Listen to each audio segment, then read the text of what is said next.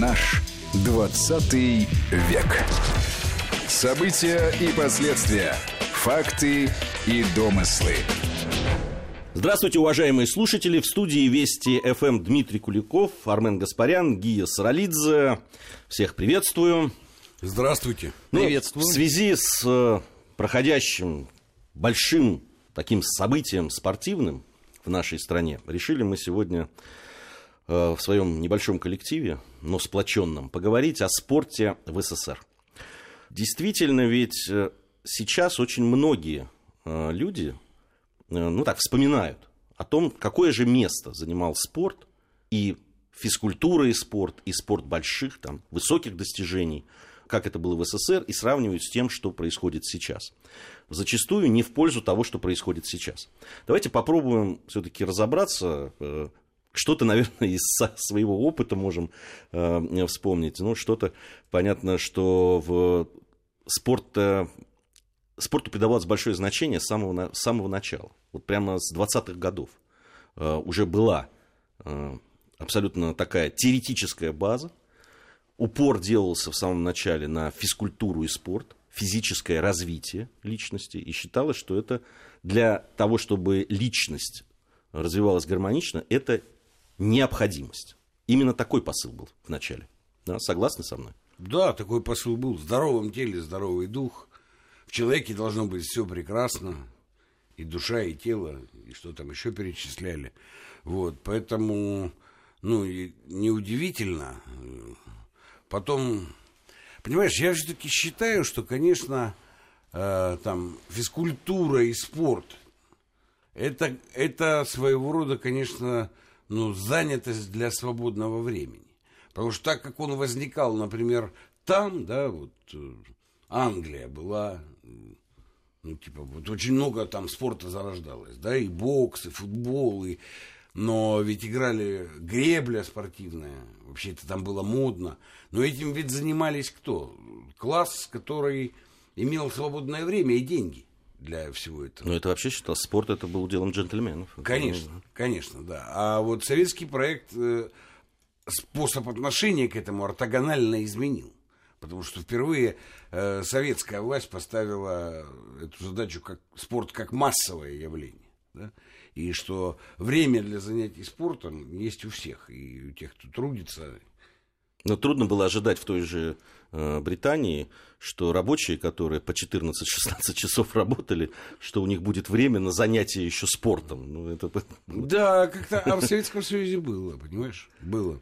Вот, и даже когда это все за, зарождалось, да, когда мы не участвовали в международном спорте, но у нас был свой большой спорт, это спартакиады, футбольные чемпионаты пошли, да, в 30-е годы активно, и посещаемость была хорошая, и так сказать, радиотрансляции пошли, за этим стали следить. И вот здесь начала появляться не только как форма собственной занятости, если ты им занимаешься, но и как, это, как форма э, развлекательной большой индустрии. Потому что, ну, э, я убежден, никто меня в обратном не, э, не убедит, по крайней мере, я не слышал аргументов. Вот вся технология большого спорта, суперспорта, спорта больших достижений. Конечно же, это технология развлечения прежде всего.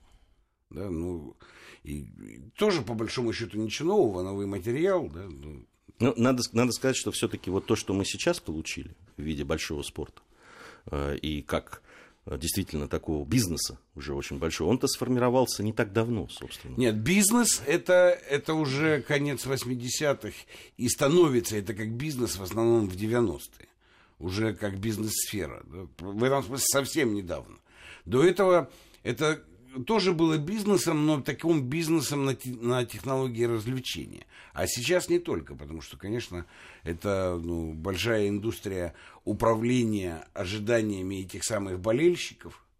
Вот, э, образожизненные такие вещи, отнюдь нездорового образа, да, потому что там в рекламе самое важное это пиво, так сказать, на чемпионате. Как-то со здоровым образом жизни не очень. Да если вообще посмотреть на стиль жизни. Болельщиков. Да не только болельщиков, да и спортсменов Ну многих из профессионального спорта, да, начиная от бокса и заканчивая э, футболом. Ну, Там есть вопросы к здоровому образу жизни. поэтому я бы, вот если к спорту относиться, я бы делил все это на несколько частей. Спорт как элитарное, ну, спорту нового времени, не будем соваться в античность, где он был, да? Ну, У нас Хотя- все-таки 20 век, Да, поэтому мы- ограничимся. Вот, но, но вот 19 век, э, там на Западе, начало 20-го, в, Российскую империю это все приходит. Это спорт для класса правящего и богатого. И Советский Союз впервые превращает все это действительно в массовое явление. Вот, и утверждается, что время для спорта находить нужно. Это был такой, знаешь, радикальный слом. Вот. И ты прав совершенно. Третья фаза, это вот конец 80-х, 90-е годы, когда это все превращается, вот большой спорт превращается в большой бизнес. Тут вот еще одна э, интересная деталь. Это переход вот от этого массового спорта к спорту больших достижений в нашей стране. Когда все-таки спорт, да, выходит, наш спорт выходит на международную арену. Когда мы начинаем принимать участие уже в Со- Советский Союз, начинает принимать участие в международных э, соревнованиях. И явно там есть посыл того, что это э, да, имеет такую идеологическую уже окраску. Армен, согласен со мной? Ну, это все-таки середина 50-х годов, да, это участие, ну, даже с 52-го, если брать, э, э, участие сборной Советского Союза в Олимпийских играх, и у нас же там э, пошли достаточно серьезные достижения. Мы же и футбол выигрывали Олимпиаду, и становились э, чемпионами Европы. Другой ведь вопрос, что в этом был изрядный процент определенного лукавства. Потому что никакими любителями эти люди не были. Они не стояли у станка 8 часов, а потом не шли и ночами тренировались. Это был точно такой же профессиональный спорт, но по идеологической составляющей э, он относился у нас э, к разряду такого любительского. Хотя что там было любительского? Ну вот правда, да. А, Если там брать, например, суперсерию нашу с канадцами 72 года, ну, две суперпрофессиональные команды играли, которые только хоккею отдавали всю свою жизнь, всю свою силу, всю свою энергетику. Высоцкий на одном из концертов Да, да. красиво Когда- Не понимаю, говорит, этого комментатора все время. Канадские профессионалы, канадские профессионалы. Так и хотелось сказать, наши любители.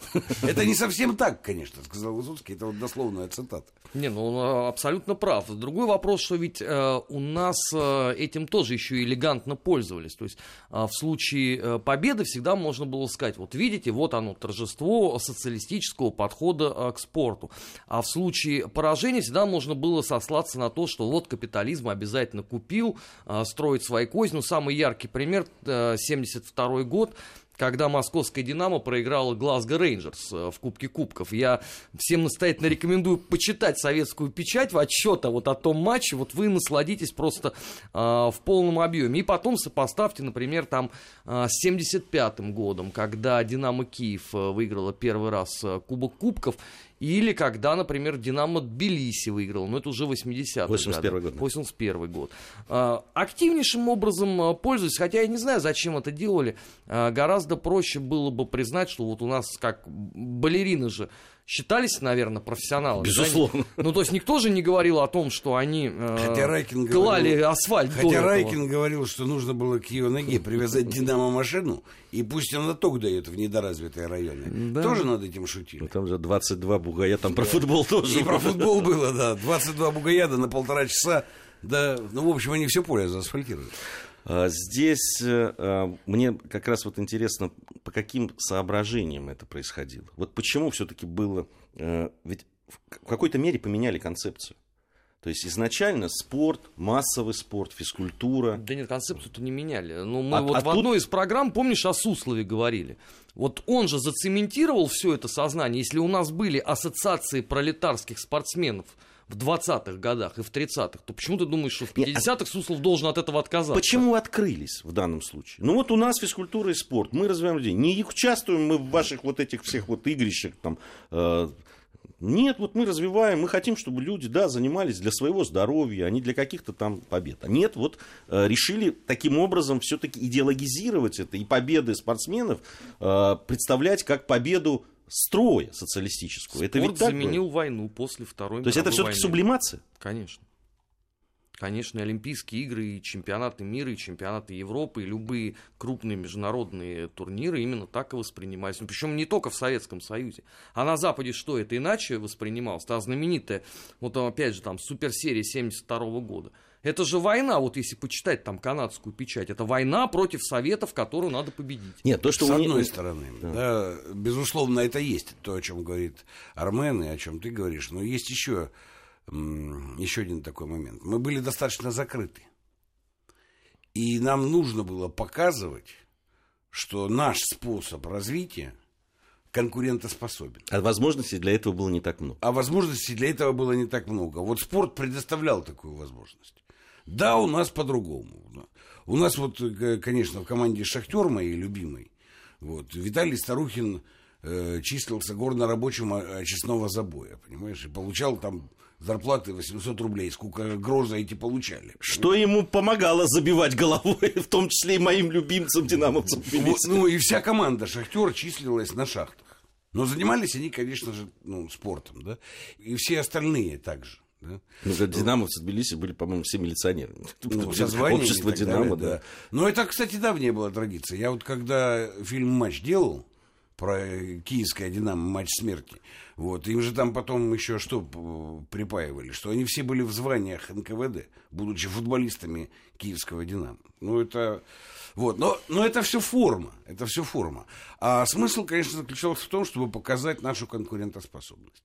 И вот наш строй, и мы совершенно спокойно конкурируем. Ну, кстати, когда мы пошли на эти Олимпиады, были же фантастические вещи. Ну, лыжники наши обходили там как стоячих. Первые летние Олимпиады мы в легкой атлетике показывали. Но вообще вот эта удивительная вещь. э, Понимаешь, из закрытой, ну, мы как бы вышли туда, и сразу куча рекордов. Отдельно еще я бы вот отметил э, как раз вот это поколение военное. Там ведь среди этих ребят, которые воевали, которые концлагеря прошли, там же было очень много олимпийских чемпионов. Там и в штанге, и в боксе. Причем Нет, В дальнейшем они в дальнейшем, да, которые пришли потом. Точно. Вот это- Гей, ну я жестко скажу. Мы заставили, мы заставили, выйдя на эти Олимпиады, на Западе сделать массовый спорт. Потому что они оказались с элитарной концепцией неконкурентоспособны. И, ну, и это они просто осознали, вот в 50-е, 60-е годы они просто осознали, что если у них не будет массового спорта, то они Советскому Союзу проиграют все. Но они сделали его по-своему, этот массовый спорт. Да? Ну, там, запустив туда деньги, это все довольно долго выстраивалось. Команда, там, хоккей, например, да, профессиональная лига с бюджетами и так далее. Да? Но это позволило этой профессиональной лиге выстроить детские команды. Конечно. Как, конечно. ну, массовые, с массовым набором, э, с бесплатными или смешными оплатными тарифами для этих э, североамериканских детей из самых разных семей. Иначе они никогда бы не отобрали такую, такой массив отбора, который сопоставим был с советским массивом отбора, они бы никогда не создали. И вот та система, которая, как мы вот сейчас сказали, в третий этап перешла, большого бизнеса, она была вызвана тем, что они, конечно, вынуждены были зачерпнуть массовость. И Советский Союз их заставил это сделать. много разных э, там, путей развития были. Там можно отдельные, конечно, э, пласт это латиноамериканский, тот же футбол, да, когда с пляжей приходили. Это, это дав- А это особый счит- тип безделия, между прочим, понимаешь? э, э, Ну, они же там, как, ну, у них особый образ жизни у латиноамериканцев и у бразильцев. Особый совершенно. Я его, кстати, не, не осуждаю. Плохой, хороший. Но у них много свободного времени благодаря этому особому образу жизни. Они это свободное время тратили на игру в футбол на пляже. Ну да, но это относится там больше, конечно, к 50-м, 60-м годам. Сейчас э, вот эта вся романтика давно ушла, никто с пляжей никуда уже не Сейчас там приходит. академии Да, работают. академии работают, все Вовсю. детские, да, там с детьми подписывают контракт. Там, Мы с с меня на эфире говорили об Уругвае. Так там просто занятия в школах по футболу, как физкультура. Да, да, кстати, в Соединенных Штатах Америки э, сначала интересно, для девочек они сделали в европейский футбол, как школьные такой Предмет, физкультура, предмет, да. Почему у них э, такая сильная женская, Женская сборная, сборная. да, именно из массового женского футбола. Правда, по, по разным путям все шли, но шли вслед за э, Советским Союзом, я с тобой абсолютно согласен. То есть пример-то был перед глазами вот этого массового спорта, и понятно, что из вот этой массы, конечно, вот эти бриллианты э, находились, Вымывались. вымывались, да, и которые потом приносили результаты в- уже в спорте таких больших, высоких достижений. А, Ну а проблема, ты просто задал вопрос, я должен на него про, про современное время, да? Понимаешь, и вот им удалось это построить, накачивая это все деньгами, постепенно превращая все это в бизнес, чтобы финансирование было избыточным. Тогда на избыточном финансировании можно было подтягивать эти массы.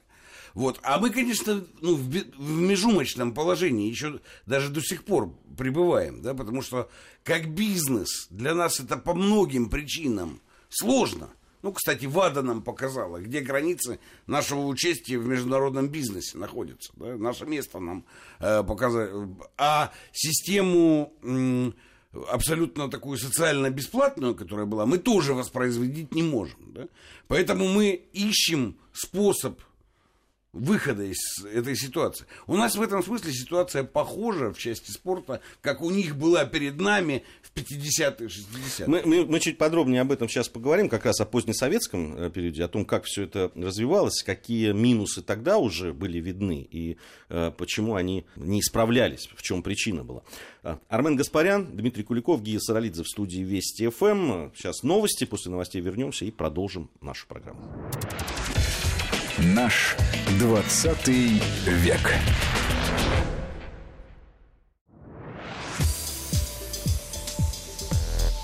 Наш 20 век.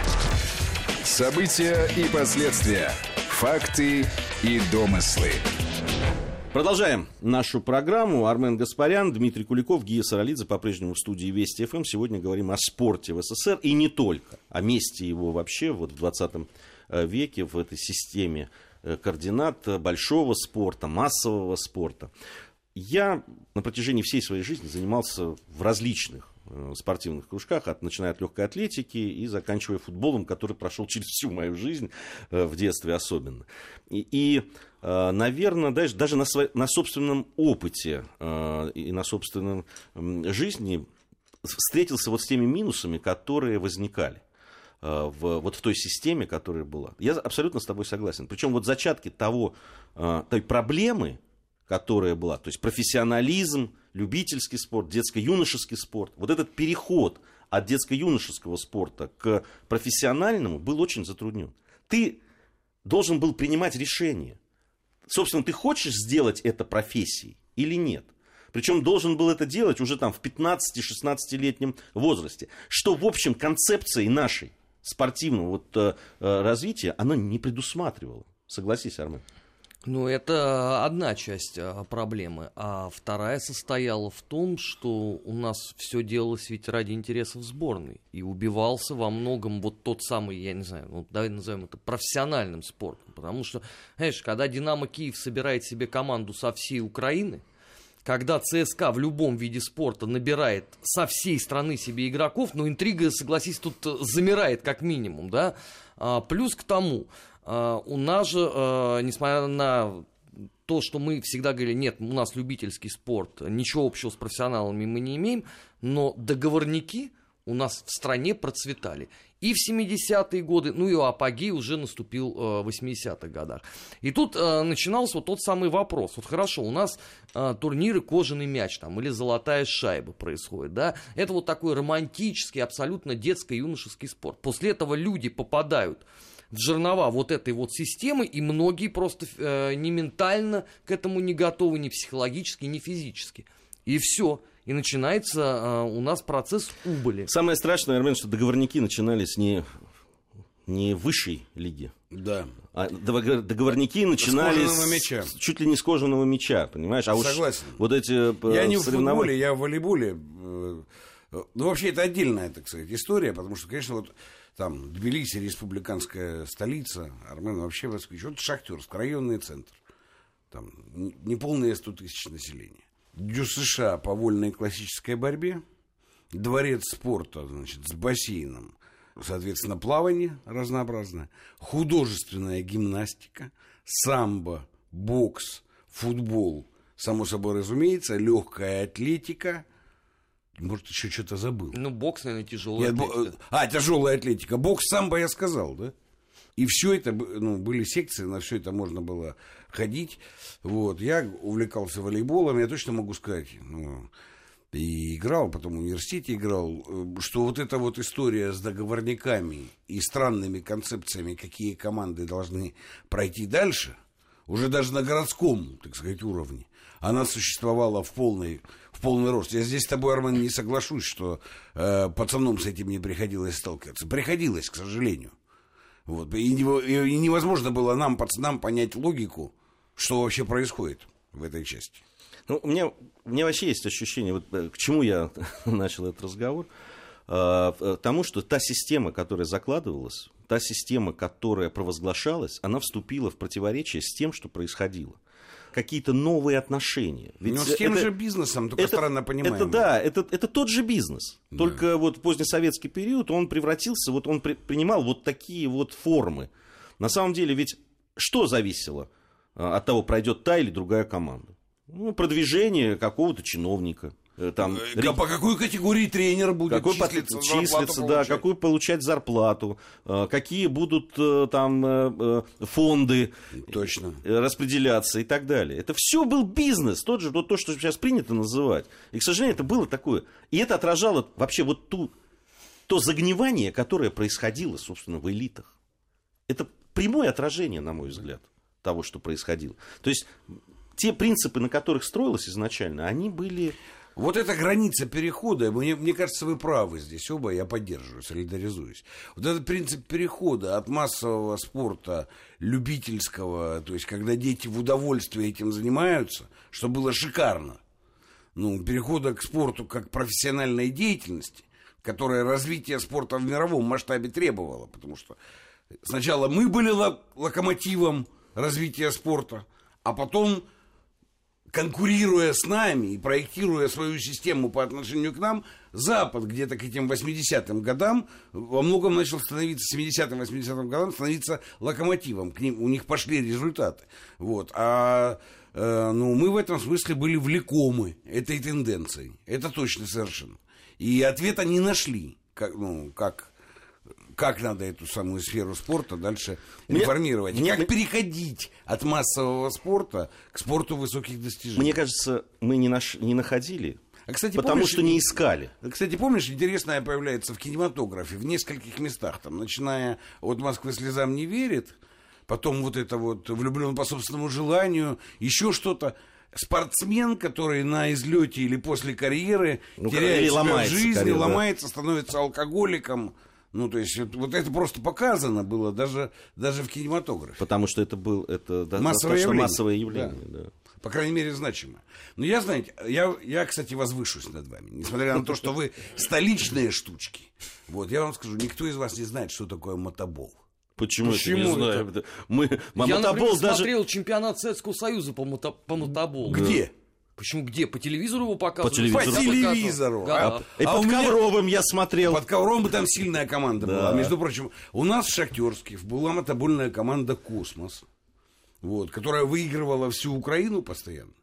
Э, Дважды чемпион э, Советского Союза и один раз третье место на чемпионате Европы. К нам в Шахтерск приезжали голландцы, датчане и так далее. Мотобол это фантастический вид спорта, причем я помню, как у него развивалось, развивались правила, знаешь, как интересно. Сначала в воротах человек стоял с велосипедом. Это мне было до пяти лет еще, но я с папой ходил, стадион рядом был, вообще с нашим домом, пройти 100 метров. Вот, э, с велосипедом. Потом усовершенствовали. Вратаря освободили от велосипеда. ну, И он стоял просто так. Но это смешно. Это мяч размером такой почти метр, да, диаметр. огромный, да. И когда мо- мотоцикл несется, его ногой держит мотоциклист, и на этом ходу, по-моему, лупит еще по этому мячу, часто вратаря вносило в сетку вместе с мячом. Я, я всегда боялся, когда смотрел на это зрелище. Я все время боялся я за всё вратаря, что детство- его задавят просто. А я все детство смотрел это вживую, представляешь? Рев стоит невероятный, 5 на 5, 10 мотоциклов. На поле размером с футбольное, такой же размер, только оно покрыто гравием, отсевом, да, понятно, не, не травой. Дым, пылища, грохот. Я в, в, в городе, где я какое-то время там ходил в школу Извини, и жил, я- да, в- извини меня, в Руставе там очень Понесло. популярен был мотокросс. Вот, потому что были горы такие вот, и специальные трассы Да, да, построены. да, и да. вот там тоже значит, носились эти, прыгали, все это красиво, конечно, невероятно было. И помните, был еще спидвей Да. на, на льду. На льду, да. то- тоже у нас показывали, я страшно болел. Были какие-то... Я я даже знал фамилии этих спортсменов, которые... Образовательный канал это все показывал. Вот какой он Какой тогда? образовательный канал? А, Ну, ну, у меня в Шахтерске не было даже образовательного канала. он четвертый или второй считался, да, на да. Шаболовке они У располагались. меня вот было все детство. Армен, у меня было всего два канала. Первый э, всесоюзный и второй украинский. Вот у меня так прошло тяжелое мое детство. А у тебя четыре канала. Почему четыре? Два всего их было. Там первый, И союзный, образовательный. Да, ну, в- на самом деле, с одной стороны, да, вот мы, мы говорили о тех э, негативных явлениях, с которыми сталкивались. С другой стороны, вот Огромный позитив. а- огромный позитив, он как раз вот то, что касается детско-юношеского спорта. И вот действительно любительского. Потому что вот, э, да, там в разные э, попадал я в города, э, отец строитель, то там строил, то здесь. Я везде имел возможность, прямо рядом с домом, записаться в секцию спорта. Я просто сам ходил, меня никто не водил. Я сам находил, вот мы приезжали, я находил где-то ближайшее место, где играют в футбол, где, ну, помимо того, что во дворах играли все время, это, ну, вот, еще хотелось заняться так профессионально, что называется. Вот, и я, и, я, и никаких проблем. Мне никогда, ни разу в жизни мне не отказали нигде. То есть ты приходил, тебе Точно. узнавали возраст, записывали, и все, и ты начинал тренироваться. И это, конечно, было потрясающе. Причем это не зависело от того, какой город. Ну, я совсем в маленьких городках не жил. Ну, э, Руставе там 200 тысяч к тому моменту был город. Пожалуйста, Ну, футбол, бассейн. я да. по Шахтерску. Но там, понимаешь, причем можно Борьба. сказать, вот, там, знаешь, с футболом нам не везло в Шахтерске. Ну, то есть ничего такого, футбольные секции наши, даже шахтерская местная команда, ничего такого не добивалась даже на уровне области. Но вот город Шахтерск, кроме знаменитого совершенно мотобола, хорошая школа была художественной гимнастики. Республиканские чемпионаты выигрывали регулярно. Девчонки у нас были замечательные. Весь город был влюблен, конечно, в наших гимнасток. Вот хорошая была школа бокса и хорошая была школа самбо. Вот она просто, так сказать... Ну, наверное, не могло быть все хорошее. Да? Да, Там да, зависело с- от тренера. С футболом было плохо. Знаешь, ну, правда.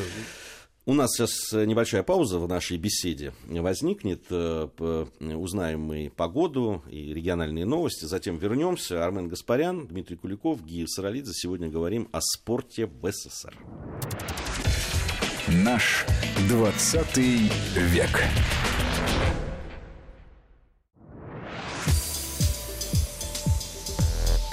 Наш 20 век. События и последствия. Факты и домыслы. Продолжаем нашу программу. Дмитрий Куликов, Армен Гаспарян, Гия Саралидзе по-прежнему в студии Вести ФМ. По-прежнему мы говорим о спорте в СССР. Э, Вот мы, наверное, самую главную э, часть э, затронули в конце предыдущей части нашей программы. Это детский спорт. Мне кажется, это то, что мы потеряли.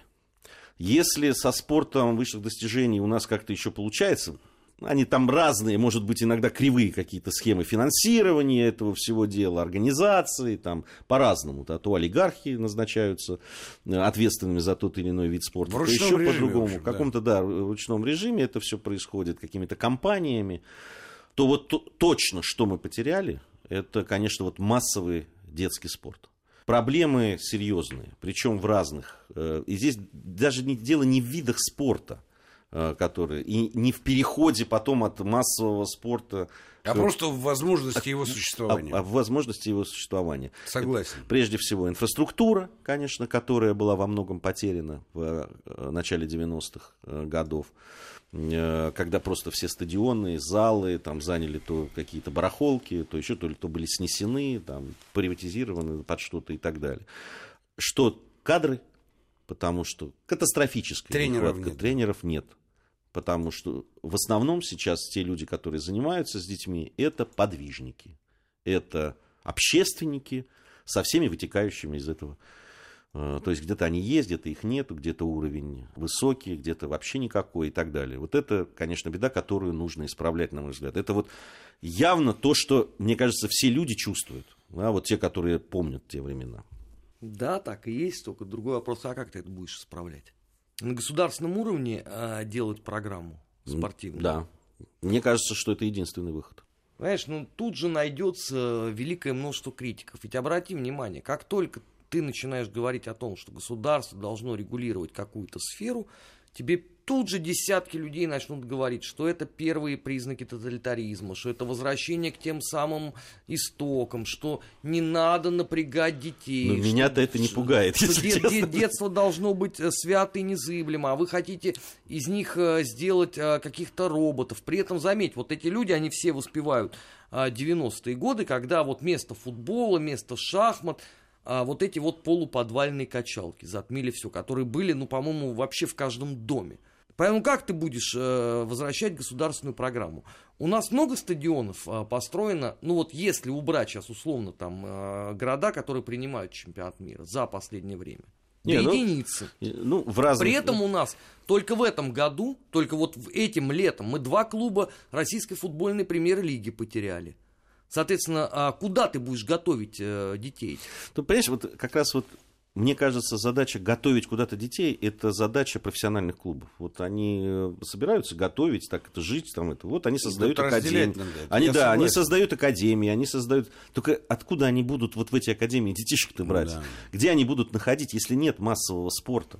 Если нет э, возможности заниматься? Вот посмотрите на э, биографии ребят, которые вот сейчас э, в нашей сборной играют многие из них, они ведь из, там, из Сибири, из каких-то маленьких городков. Там, когда я увидел фотографию э, э, поля, на котором начинал э, там играть тот же Зобнин или там э, Головин, да, это же, это, же, это же ужас, это страшно смотреть на это. Но, понимаешь, оттуда они приходят, эти таланты, это все равно, они там заняты, где какие-то остались, э, хоть какие-то зачатки. Эти. Но в этом смысле академии и школы при клубах, ну, высшей лиги и первой лиги, это все-таки уже второй шаг, Конечно. это уже путь к профессионализации. Не все его пройдут. Но до пути к профессионализации должна быть возможность э, просто ну, становления и проявления себя. Да? И для этого должен быть ну, вот такой простой секционный футбол. Хотя, конечно, я вот сам рассказал да, до рекламы об этом. Ну, наверное, для многих сейчас дико слышать то, что я говорю. Да? Районный центр, в котором прекрасная, сильная школа художественной гимнастики. Что? Это как минимум зал, это тренеры, да, понимаешь? Конечно. Ну, это наличие дворца спорта, да, да ну, в котором, я, конечно, мы уж не понимаю, как это же было невероятное расписание. Представляешь, это в зале дворца спорта зимой гимнастика, значит, баскетбол, волейбол, все это легкая атлетика, все это требует одного этого большого зала. Да? И как-то умудрялись, все это по расписанию было разведено. Да, ну, и, и кадры, кадры, кадры, потому что я, я прекрасно были, да? помню э, своих да. э, тренеров в разных городах. Это были отличные люди, но они были в, я не скажу, что они были там богатеи там какие-то или там э, очень много получали. Нет, но они могли зарабатывать себе на нормальную жизнь вот этим трудом, который, кстати, был очень почетным. К ним очень э, с пиететом относились. Да. Э, тренеры были всегда в почете. Особенно Точно. хорошие тренеры, которые умели с детьми работать. Ну, так вот, вот это вопрос, понимаешь, на, на, ну, на что это все содержать, да, то есть, если но муниципалитеты сомнительно все очень, по крайней мере, пока. Ну, не знаю, у меня нет ответа. Я, кстати, не боюсь сказать, не боюсь сказать впрямую, что у меня нет ответа. Не, ну, такого прямого, наверное, ответа нет, хотя у меня убеждение, я не раз об этом говорил, в том числе и в наших с тобой программах, и с программах с Арменом, э, о том, что мне кажется, что все-таки здесь нужно перераспределение государственных средств, в пользу как раз вот развития инфраструктуры детско-юношеского спорта, финансирования кадров, причем и их э, образование, и их э, потом содержание и так далее. Мне кажется, что государство как раз в спорте должно уйти вот в эту э, область. А вот что касается там, профессионального спорта, то он тогда и должен быть профессиональным. Многие говорят, что он умрет таким образом. Я не верю в это. Кто, профессиональный спорт? Да, профессиональный спорт умрет, вот он перестанет быть и так далее. Да Мне- с чего он умрет? Он уже часть шоу-бизнеса. Ну, вот мне кажется, что да, найдутся эти те люди и те средства, которые будут на это выделяться. А, Но знаешь, умрет, значит, родится что-то новое. Потому Тоже- что... тоже э, верно. Ну, пока что вот это все, то, что мы видим сейчас в виде спорта больших достижений, вот эти супер бизнес-шоу технологии, в которых все в одном прош- в другое прошито. Вот. Но это в условиях финансовой избыточности было возможно. Но если раз- разразится кризис, то он будет означать слом этой системы. Она только при финансовой избыточности, ресурсной избыточности функционирует. А если ее не будет, что будет тогда? И вот здесь как бы хромой верблюд получает шанс оказаться впереди каравана. Ну, в целом, между прочим, как мы смотрим на всю свою, так сказать, историю вот этих лет с 91 до сегодняшнего дня. Потому что эта э, поговорка применима к нам как к стране. Да? Надо просто выбрать правильную хромую ногу. Ну, Можно вспомнить ногу Акинфеева. Поэтому А, Я бы вот что заметил еще, что многие страны по этому пути уже пошли. Там, где государство э, участвует только вот, вот в этой инфраструктурной э, истории, которая касается детских спортивных э, занятий и так далее. Она иногда там, там чи- чистая физкультура в некоторых странах, где-то это там приобретает такие вот школьного спортивного образования, просто поставлены это не наши уроки физкультуры, да, где мы просто там в пионербол гоняют, хотя это тоже полезно было. Нет, а там просто это ну, на другую ступеньку ставится. И кто-то специализируется на одном виде спорта, кто-то на другом, но они дают базовые такие знания. А если уже дальше человек хочет развиваться, это его выбор, это его профессия. Там немножко все по-другому сделано. Да, это как те же олимпийцы, которые там из некоторых стран сами находят себе деньги на то, чтобы поехать на Олимпиаду. Это их выбор. То есть э, никто не обязан этого делать. Не скажу, что это идеальная система, но то, что нам все-таки для того, чтобы решать сразу несколько задач. С одной стороны, это все-таки занятость детей. Потом вот эти, про которых ты говоришь, там людей, которые кричат о том, что вы хотите из детей сделать. Но лучше, когда дети занимаются э, спортом, и хоть какое-то количество времени оторваны от Чем гаджетов и так далее, да, и, и всего остального, понимаете? Но это, это точно лучше. Но перед тем, как ты это сделаешь, ты должен запускать массивную социальную рекламную кампанию. Несколько лет, чтобы она была. Ну, вообще-то, знаешь, до, до рекламной кампании, Армен, надо было бы сесть бы и просчитать. Просчитать, конечно. Сколько будет стоить государству страновая система спортивная, да? До каких населенных пунктов ее надо довести? Какие виды спорта там культивировать? Источники финансирования. Да. Как нужно перераспределить эти потоки денежные, которые Чтобы было, сейчас... хоть, хоть- чтобы было что обсуждать, потому что пока же в этом смысле обсуждать нечего. Да? Не знаю, а может быть вообще весь спорт надо армейским сделать, понимаешь? Ну, как бы. Вот, нет, не в том смысле, что подчинить Министерство обороны. В принципе, между прочим, советский массовый спорт с ГТО начинался. Да. Готов к труду и обороне. В этом был смысл спортивных занятий, чтобы оказаться готовым к труду и обороне. Нельзя воспроизвести все то же самое, у меня нет иллюзий. Но, может быть, есть какая-то рациональность во всем этом? Ну, есть, э, безусловно, какие-то пути, которые можно обсуждать, они есть.